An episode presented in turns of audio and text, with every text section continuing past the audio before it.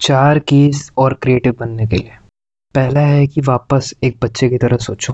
तो इससे क्या कह रहा है ऑथर कि जब हम बच्चे थे तो हम हर चीज़ को एक जिज्ञासा के साथ देखते थे क्यूरियोसिटी रहती थी कि भाई ये चीज़ क्या है? इसको अगर मैं ऐसे करूँगा तो क्या होगा? इसको मैं वैसे करूँगा तो क्या होगा?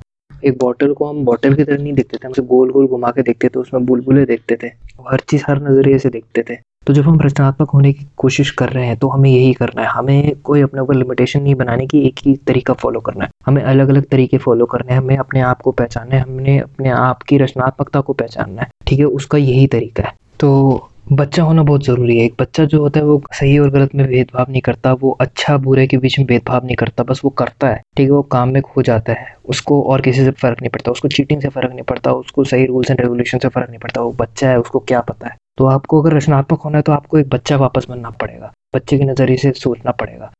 दूसरा पॉइंट है कि हमेशा रेडी रहो सीखने के लिए, ठीक है? तो अब वापस एक बॉटल का एग्ज़ाम्पल लें। एक क्रिएटिव बंदा और नॉन क्रिएटिव बंदे के बीच में क्या फ़र्क है? अगर हम दोनों का दिमाग एक बोतल मान के चले तो एक बंदे की बोतल पूरी भरी, पड़ी है और एक बंदे की बोतल पूरी आधी खाली है। तो उसके लिए जो खाली जगह है, वो उसकी नई चीज़ें सीखने के लिए, नए तरीके सीखने के लिए, नई ओपिनियन जानने के लिए, नए एक्सपीरियंस को अपनी ज़िंदगी में लाने के लिए है। ठीक है जब तक आपके दिमाग में आपके मन में वो जगह नहीं रहेगी आप नई चीज़ें बना नहीं सकते।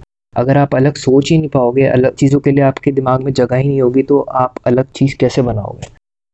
तीसरा है छोटी मोटी चीज़ों में इंस्पिरेशन ढूंढो। तो जो अच्छे आर्टिस्ट होते हैं वो छोटी से छोटी में इंस्पिरेशन ढूंढते हैं और उससे कुछ नई क्रिया बनाने की कोशिश करते हैं नया आविष्कार करने की कोशिश करते हैं। ठीक है तो आपको भी ऐसे ही करना है। छोटी छोटी चीज़ों को अलग नज़रिए से देखने की कोशिश करो। छोटी छोटी चीज़ों से अलग पहचान बनाने की कोशिश करो। क्योंकि जब आप छोटी चीज़ों को अलग नज़रिए से देख सकोगे तो आप बड़ी चीज़ों को भी अलग बना लोगे।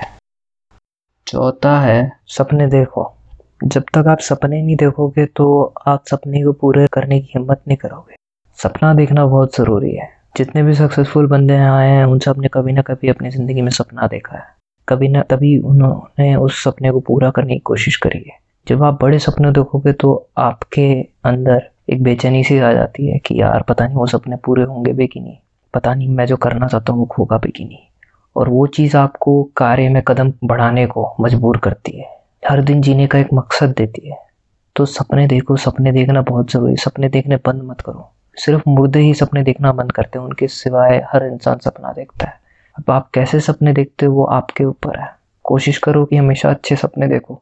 कोशिश करो कि हमेशा ऐसे सपने देखो जो आपको कल से बेहतर बनाए, जो आपको वहाँ लेके जाए जहाँ पे आपको सुख मिलता है। सपने देखो, जितने बड़े हो सके देखो। बहुत बहुत धन्यवाद इस ऑडियो को सुनने के लिए। अगर आपको मेरा काम पसंद है तो प्लीज़ मुझे फॉलो कीजिए, मेरे चैनल को सब्सक्राइब कीजिए। और अगर आप चाहते हैं एनिमेटेड वीडियो देखना इसी बुक समरी की तो लिंक जो है वो डिस्क्रिप्शन में है, उसको फॉलो कीजिए। Thanks for listening